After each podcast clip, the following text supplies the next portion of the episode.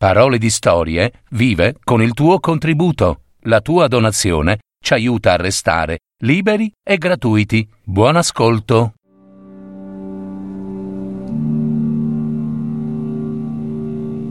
Tawari, il figlio del delfino rosa. Un racconto di Marcia Teofilo. Adattamento e messa in voce di Gaetano Marino. Per parole di storie.net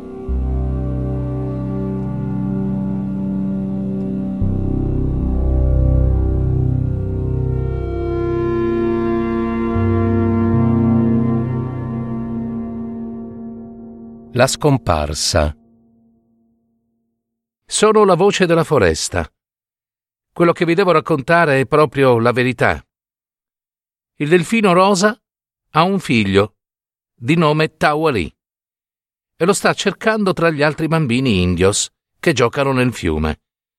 È importante per il delfino rosa, il boto, ritrovare suo figlio, perché Tawari deve portare al mondo un messaggio Tawari!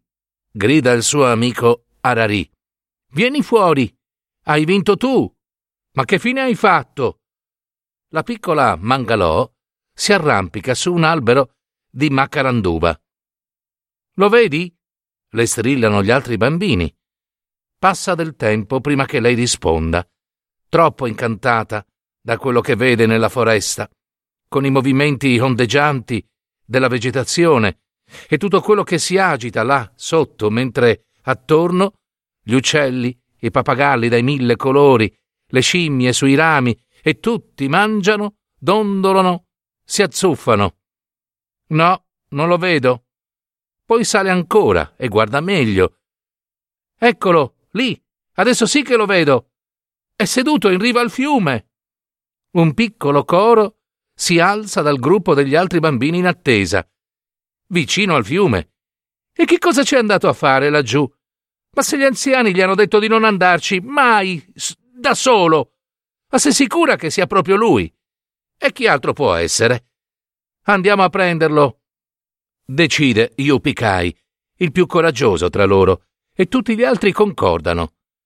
Non vedono l'ora di correre verso il fiume e a stento aspettano che Mangalò si decida a scendere dall'albero i pappagalli posati su un vicino albero di Yatobà, spaventati, prendono il volo e gridano più forte dei bambini.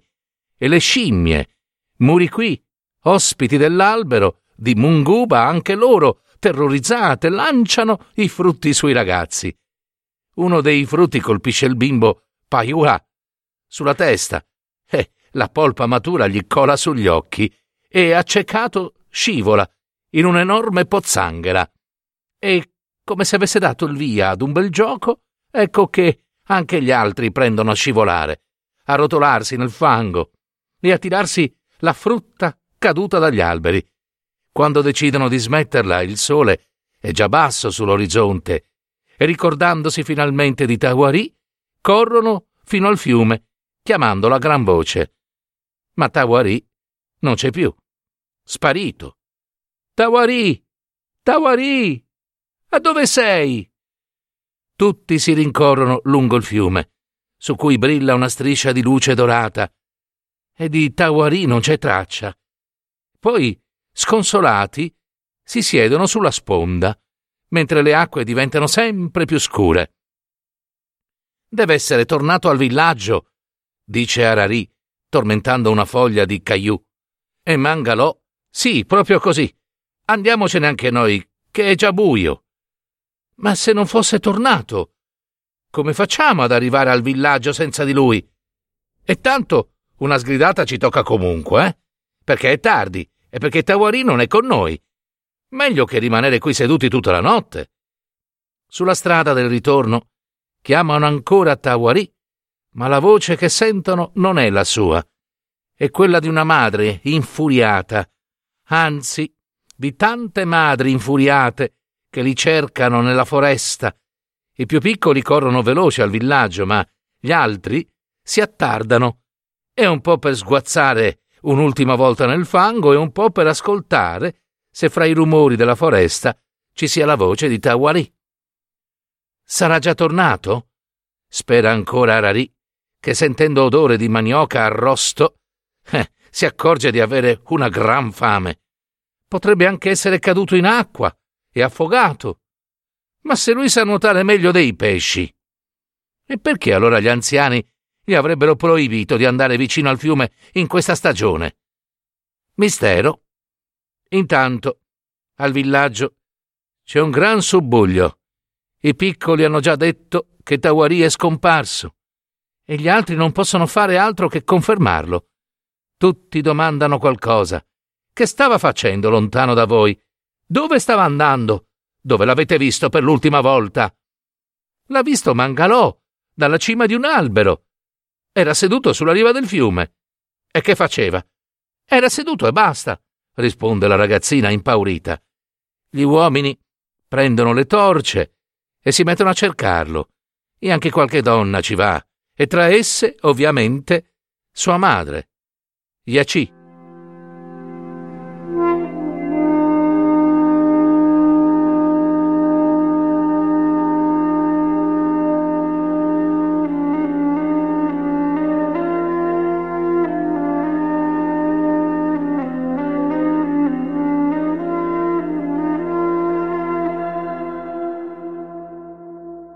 Le origini di Tawari.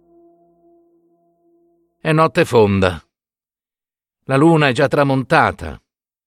Buio pesto, lampi di torce, il rosso dell'alba e poi quello del tramonto. Ma di Tawari nessuna traccia. Quasi tutti stanno piangendo, tranne sua madre, Yaci. Yaci ha lo stesso nome della luna ed è figlia di Yanoa la saggia curandera, che conserva la memoria dei miti e degli esseri della foresta. Ha i capelli e il viso fatti della stessa materia del petalo d'un fiore. Tutto in lei è morbido, tutto è armonia. Lei sa qualcosa che gli altri non sanno. Tawari è figlio del delfino rosa, il boto. Questo delfino, per chi non lo sapesse, è una divinità della foresta amazzonica e si trasforma quando vuole in un affascinante guerriero. È così che ha conquistato Yaci, la più bella India del villaggio. Attratto dalle risa della splendida giovane che si bagnava nelle acque del fiume, aveva usato tutti i suoi poteri per incantarla e attirarla a sé e quando Yassi aveva capito di aspettare un bambino, aveva abbandonato il suo villaggio natale perché non voleva che si sapesse che il padre era un delfino. Che tipo di bambino poteva nascere da un delfino? Avrebbe avuto le pinne al posto delle braccia, avrebbe avuto il muso lungo e rosato al posto delle labbra, avrebbe parlato con voce stridula o non avrebbe parlato per niente. Per questo Yaci se n'era andata.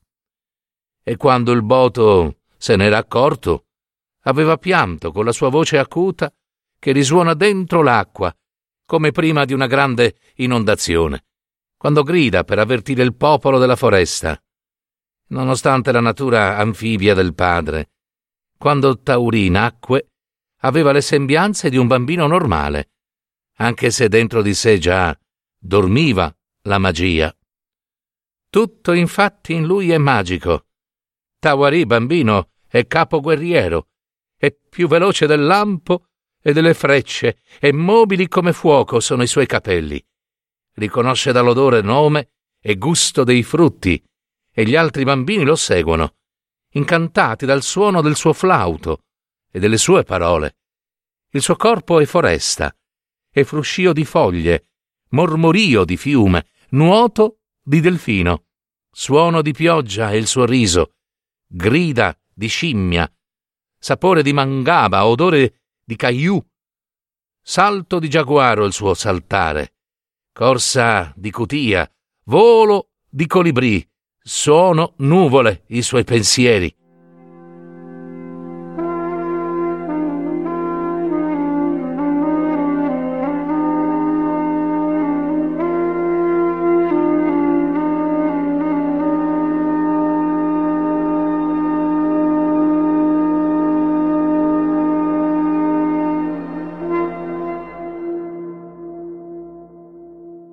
L'attesa.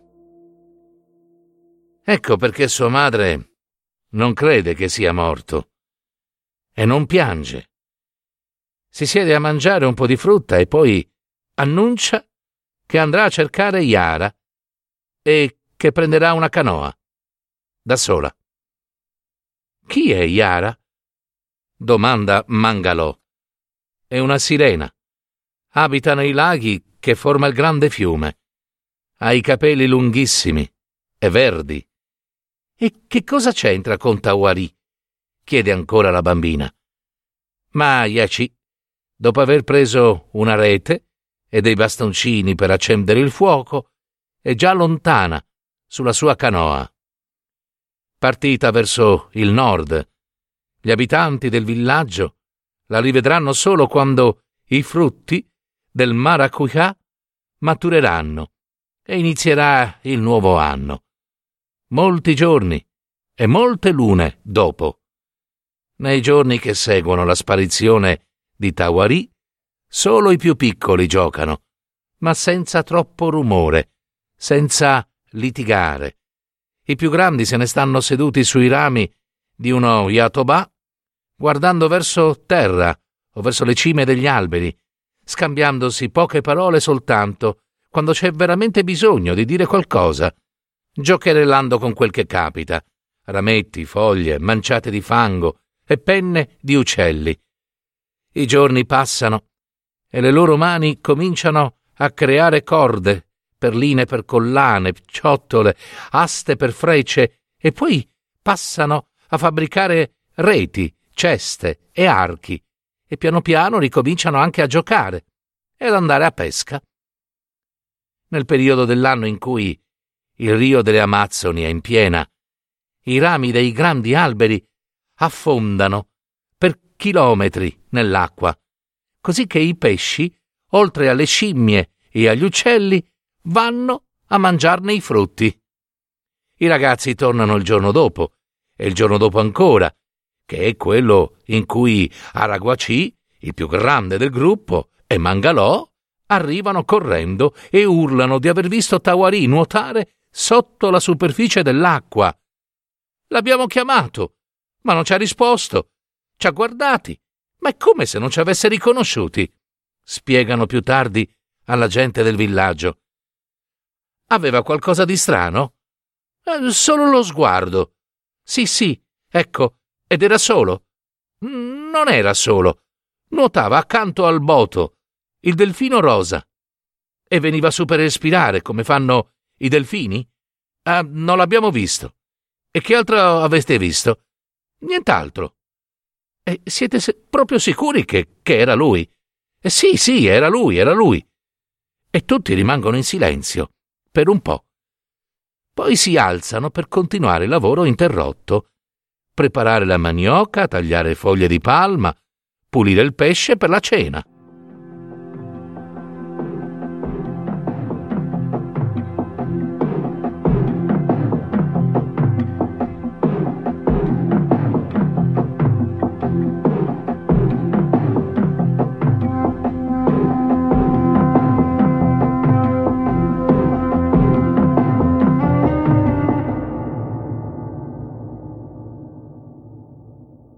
La sirena. I capelli verdi della sirena Yara brillano nella luce della luna piena, riflessa nell'acqua del fiume. Yaci la sta chiamando da ore. Sono contenta di vederti, dice finalmente la sirena. È un bel po' che non venivi a trovarmi. Come stai? Non hai saputo niente? C'è qualche novità? Tawari, mio figlio, è scomparso. Era vicino al fiume l'ultima volta che l'hanno visto e l'abbiamo cercato tutta la notte e tutta la mattina successiva, ma non ne abbiamo trovato segno. Dicono che, che è annegato, ma io non ci credo. Lui può stare sott'acqua molto a lungo perché il delfino rosa del fiume, il boto, è suo padre. Non mi ha mai detto nulla. Non lo sapevo. Credevo fosse un ragazzo come gli altri. solo più bello. Yaci le risponde dicendo una bugia. Mm, non sospettavo niente neanche io. Me ne sono accorta un giorno in cui lo bagnavo al fiume. Aveva una pelle liscia e rosata. L'ho immerso nell'acqua, pronta a tirarlo su appena non avesse più respirato.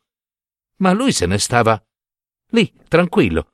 Sì, felice e contento. Ed è passato il tempo che impiega una foglia dei rami più alti dell'Ibirapitanga a cadere a terra in un giorno di vento prima che desse segno di voler respirare. Allora ho capito chi era il padre e adesso credo che il boto sia tornato, abbia incantato Tuari e, e l'abbia rapito. Ma perché? Ho sentito molte storie sul delfino rosa. So che, che ha avuto dei figli umani, ma non ho mai saputo che ne abbia reclamato qualcuno.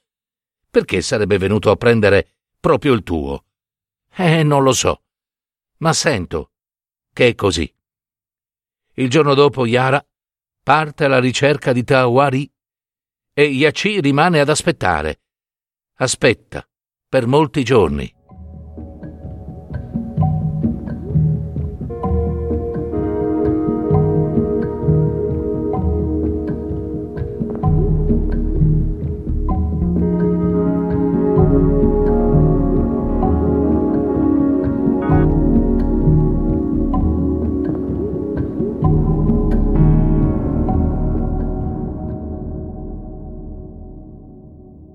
Il rapimento. Iaci non si è sbagliata. Tuari stava giocando quando aveva sentito qualcuno, con una voce stranamente melodiosa e potente, chiamare il suo nome ancora e ancora. Si era guardato attorno per capire chi lo stesse chiamando e per cercare qualcuno dei suoi amici perché aveva un po' di paura. E non c'era nessuno. Tawari aveva deciso di seguire la voce. Il terreno su cui cammina diventa sempre più soffice e impregnato d'acqua. Per un momento ancora egli cerca di resistere al richiamo e si siede sul bordo del fiume. Ma poi all'improvviso gli sembra che sia l'acqua stessa a chiamarlo e così si tuffa. Vede la foresta ondeggiare al di sopra della sua testa. Comincia a nuotare, piano piano, verso il fondo del fiume.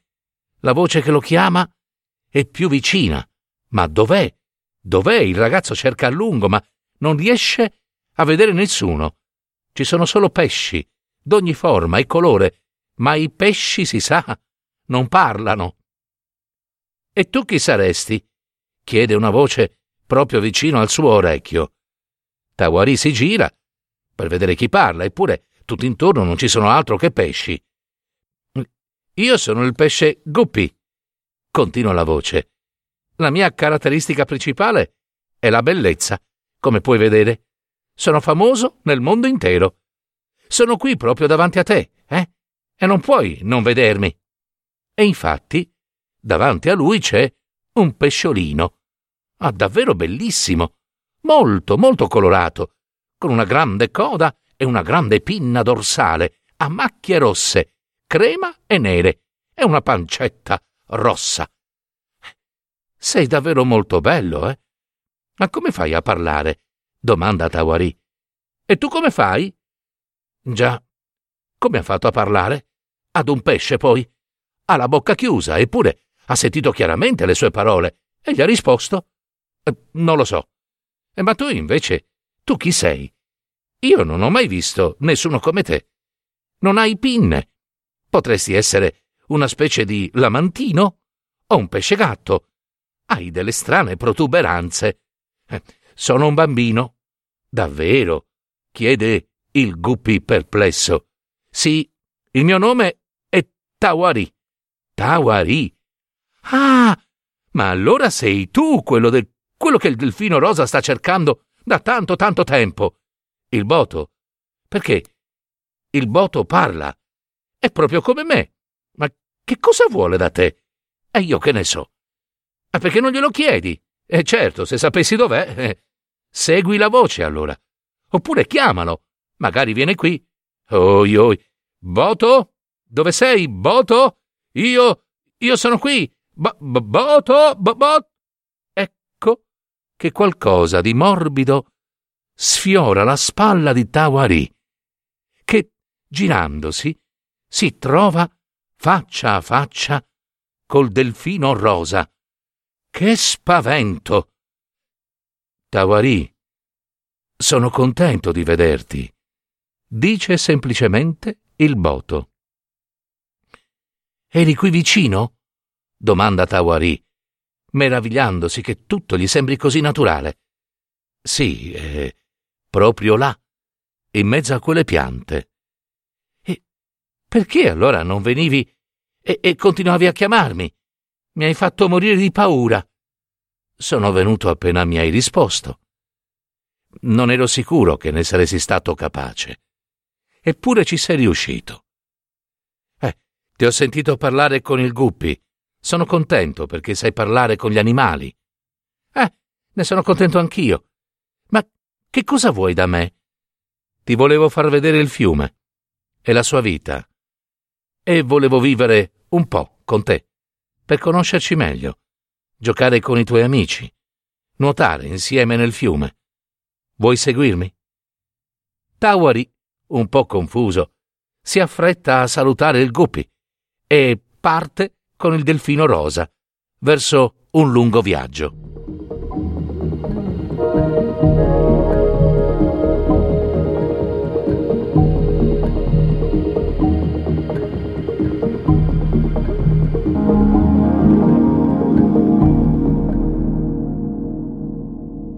Il viaggio di Tawari. Nelle settimane in cui è rimasto nel fiume, Tawari ha viaggiato molto e ha visto tante cose straordinarie. Tra le altre migliaia e migliaia di piccoli pesci piracema che nuotano velocissimi e saltano al di sopra della superficie dell'acqua, facendo brillare al sole le loro squame. Oppure il rospo Kunawaru sempre occupato a costruire il suo nido di resina in un albero che si china e si specchia nel fiume. Ha giocato con la rirana, la lontra gigante. Si è divertito a nuotare con lei, ma non a lungo perché lei si stancava presto e diceva di aver mal di testa.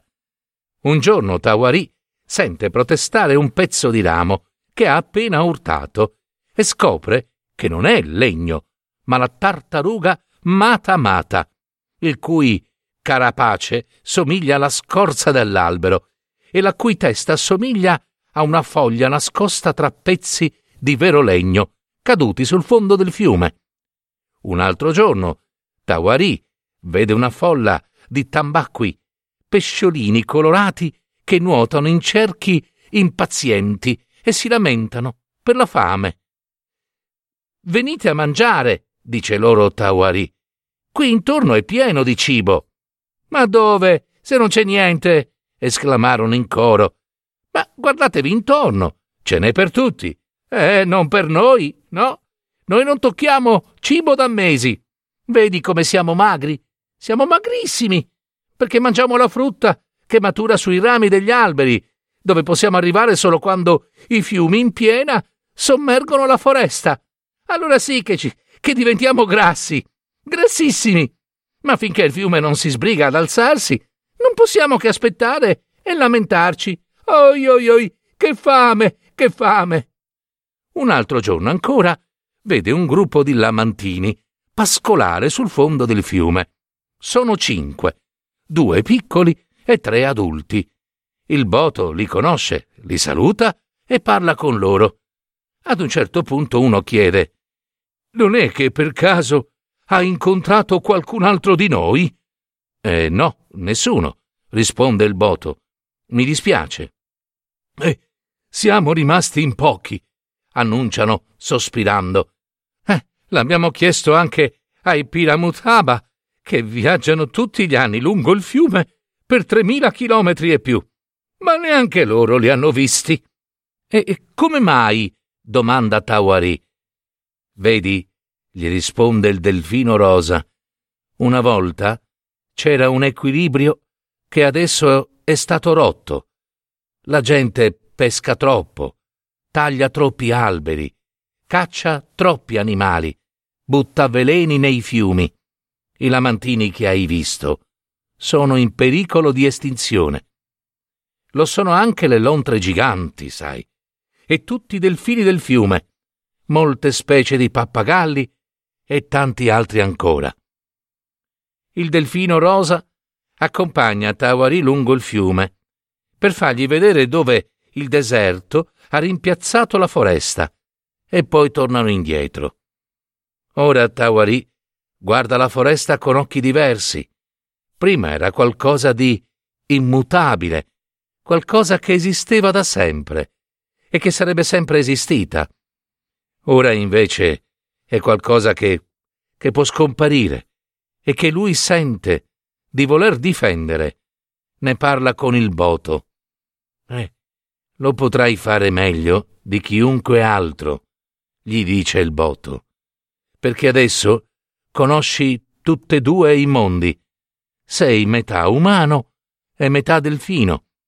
Tu sei mio figlio, perciò puoi parlare con gli animali e in futuro potrai capire anche tutte le voci dell'acqua, degli alberi e dell'aria.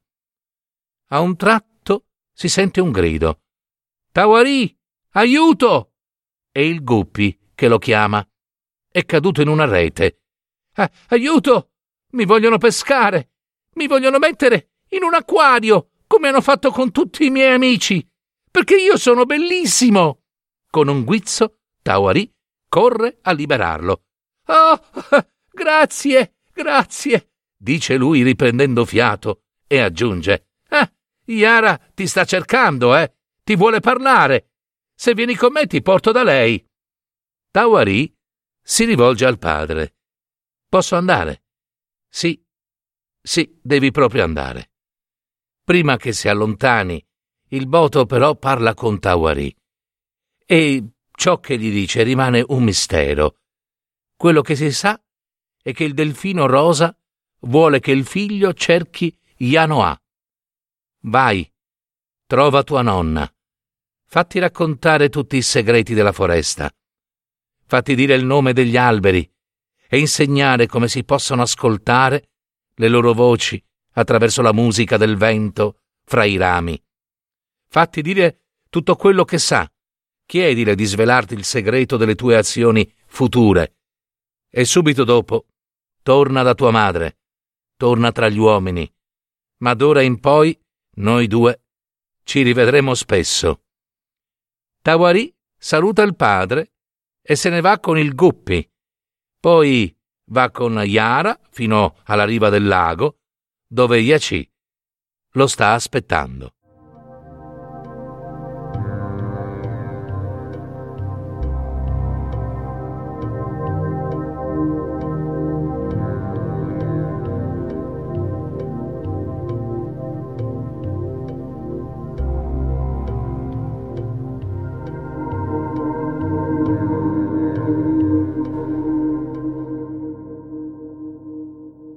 Il ritorno. Sulla riva del fiume lo aspetta Yachi. E con lei c'è Yanoa, la nonna di Tawari, arrivata poco prima. Yachi non le ha chiesto perché era lì. Yanoa conosce tutte le voci della foresta e ha sentito parlare di suo nipote e del boto, dal chiacchiericcio delle foglie e dei fiori dalle voci degli animali e soprattutto dalle gocce di pioggia cadute qualche giorno prima nel grande fiume. Facendo attenzione alle parole che volteggiano nel vento, la nonna Yanoa sente che si parla di Tawari, della salvezza della foresta e di speranza. Sono state quelle voci a guidarla fino a Yaci e a farla sedere vicino a lei ad aspettare alla luce del fuoco. Sono qui! Sono tornato! Iaci e Yanoa si spaventano, gridano e, alzandosi d'un balzo, urtano l'una contro l'altra, cadendo in acqua. Ma poi, appena vedono il ragazzo, fingono di aver gridato dalla gioia e di essersi tuffate apposta per andare ad abbracciarlo. Attorno al fuoco, dopo aver ascoltato il racconto di Tawari, Yanoa parla così. Ho visto dei bambini camminare sui sentieri della foresta in un corteo ogni giorno più numeroso. Ognuno di loro era travestito da un essere dell'Amazzonia, animale o pianta, grande o piccolo, per rappresentarlo e dargli voce.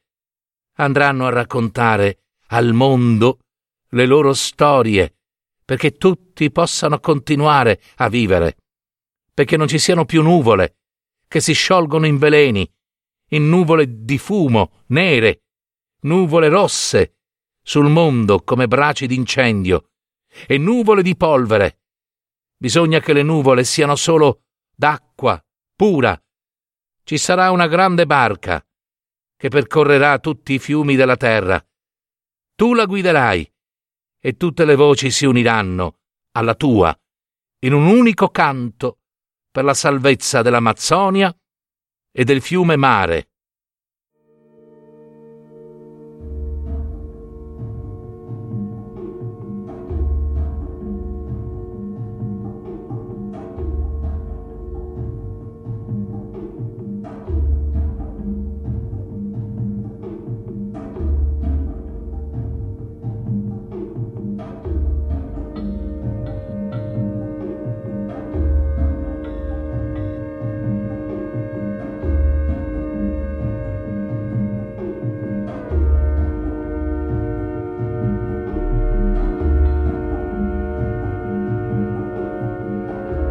Avete ascoltato Tawari, il figlio del delfino rosa. Un racconto di Marcia Teofilo.